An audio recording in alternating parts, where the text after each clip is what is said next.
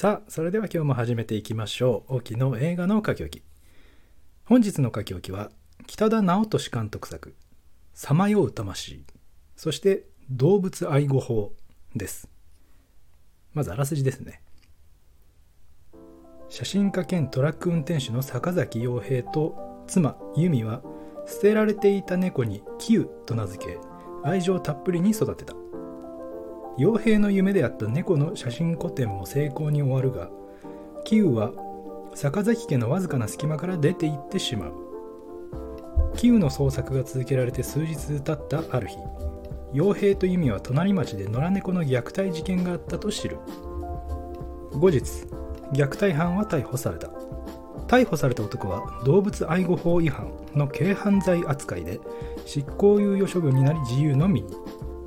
怒りに打ち震えさまざまな感情が渦巻く傭兵は運送の仕事で事故を起こしてしまい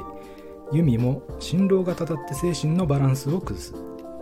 そんな時傭兵は隣町で何食わぬ顔で暮らす犯人を目撃するのだがという物語。そして動物愛護法はさまよう魂の元となった埼玉県猫連続殺害事件を追ったドキュメンタリーとなっております。出演キャストには杉本良二さん山野晴美さん磯部康弘さん郷州さん高山洋平さん生井瑞希さんほかそしてこの2作品は現在 Amazon プライムビデオにて配信されております。まず視聴に至った経緯ですけどもこう Twitter の方でなんか面白そうな映画ないかなと思って検索してましたら北田監督のツイートを拝見しまして、まあ、これはかなりの熱量だぞと。何やらすごい映画に、ね、なってそうだなと思って鑑賞させていただきました。実は僕ちょっとドキュメンタリーがそこまで得意じゃなくてですね、最初はさまよう魂だけ見る予定だったんですが、姉妹作品とのことでしたので、まあ、続けざまに動物愛護法も見まして、なんていうか姉妹作品というかもうほぼセットですよね。両方見ることでお互いが補完し合うような作品になっておりました。では時間もありますので早速感想を述べていきたいんですが2作品ともまあねなかなか強烈な映画でしてまずちょっと注意がありまして特に動物愛護法の方はですねかなりもう本当にショッキングな映像も挟まれてますので、まあ、体勢がない方はね、心の準備をしておいた方がいいかもしれません。まあそういう人にこそ見せたいというのが監督の狙いなんでしょうけどもね。それで、さまよう魂の方は物語仕立てなんですけど、まあどうしてもやっぱり荒めと言わざるを得ない部分はあるかと思いましたね。まあ、おそらく低予算で、まあ、照明や音響とかも最低限のもので撮影されたと思いますけども、まあ、大声のねシーンではあの音割れしちゃったりねあのしてますから、まあ、ほぼカメラ1台といった形での撮影だったのかなと。ただカメラワークが非常に良くてですねその粗さを感じさせないような作りでして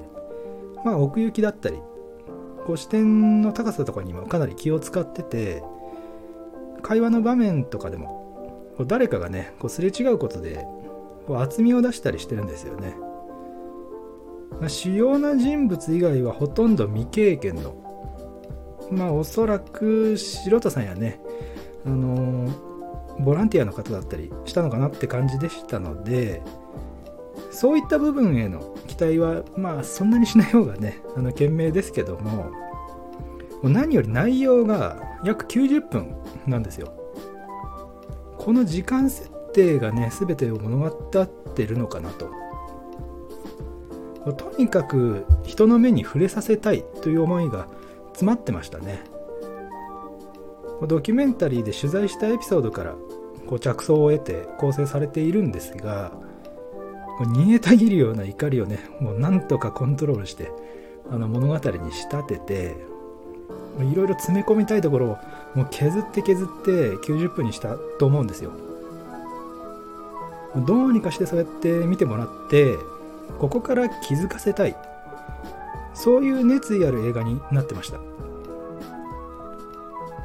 そしてドキュメンタリー作品の動物愛護法ですがこちらはなかなか尖ったまあ 正直結構グレーなねところまで攻めた内容でしてま根底にこう動物虐待者への憎悪がねあるのでもう基本姿勢がねもう攻撃的なんですよね。もう話し合いに応じないんだったら実名出ちゃいますけどみたいな。大丈夫かなってちょっと 思いましたけどもちろん動物の命をねこうもてあそんできたようなそういう人間なんですから、まあ、非難されて当然ではあるんですがなんかこう映るたびにねどんどんモザイクが 小さくなったりとかですねもう最終的にはほとんど目隠しの意味をねなしてなかったりして、まあ、確実に分かってやってる。まあ言ってしまえば悪意ある、まあ、画面処理がねあのどんどん笑えてくるんですよね。それで4年の歳月をかけたそういう原動力となっているこう怒りですけどもそれに加えてなんでこんなことをするのかできるのかなんでこういう仕組みなのかっていうところに純粋な探求心みたいなのがあるのが面白いんですよね。まあ、最終的には、まあ、とにかく法律どうなっとんじゃいっていうところに着地するわけですね。まあ、厳罰化しろよと。時代が変わったなら法律も変えろっていうこう司法への怒り事なかれ主義というか、まあ、分かってはいるけどもこう問題を先送りにしてなんとか事なきを得ようとするこうめめしい日本国家への憤怒が、まあ、前面に出てくるわけですが、まあ、それでもやっぱり難しい部分もあるんですよね。ルールの明確化ってこうそれを逆手に取った輩が出てくる可能性もあるわけであえて曖昧にしているそういう法の穴をついてくる人間をこうひとまとめにするためのいい曖昧さみたいなのも含まれてると思うんですよ。あれはアウト、まあ、これはセーフみたいなことは、まあ、避けたいのもあるんですよね。まあ、裁判でのこう判例で、まあ、そういった定義の肉付けが本来されていかなきゃいけないんでしょうけど、まあ、動物は法律上物として扱われて、まあ、過去から見ても実刑にはならないと。じゃあ法律変えましょうねっていうような、まあ、堂々巡りになってしまってるんですよ、まあ、作品内でも言及されてますけど過去のねあの凶悪犯を見ても最初は動物を殺めてね快楽を得ていた。それでは満足できなくなって人に矛先を向けると。それだけでもねまず厳罰化するっていうふうには、まあ、十分な材料だとは思うんですが矛盾から脱せない、まあ、脱したくないような何かがもしかしたらあるのかもしれません。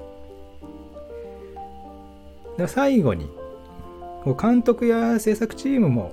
あの重々承知だと思いますけど、まあ、残念ながらこの映画自体では国や法律は変えられないですよね。ただこう見た人の意識は変えることができると。そういう声が大きくなれば動かなかったことを動かすことができる。そういった種を植えるにはこう十分な作品に仕上がってました。おっと、ここでメールをいただきました。では読ませていただきましょう。えーと、沖さん。ズバリ、このさまよう魂と動物愛護法、見るべきでしょうか？というご質問。いつもありがとうございます。では、お答えさせていただきます。さまよう魂と動物愛護法。何かに気づけるかもしれないので、見るべき。以上、沖でした。ここまでお聴きいただいた方、ありがとうございました。また次回お会いしましょう。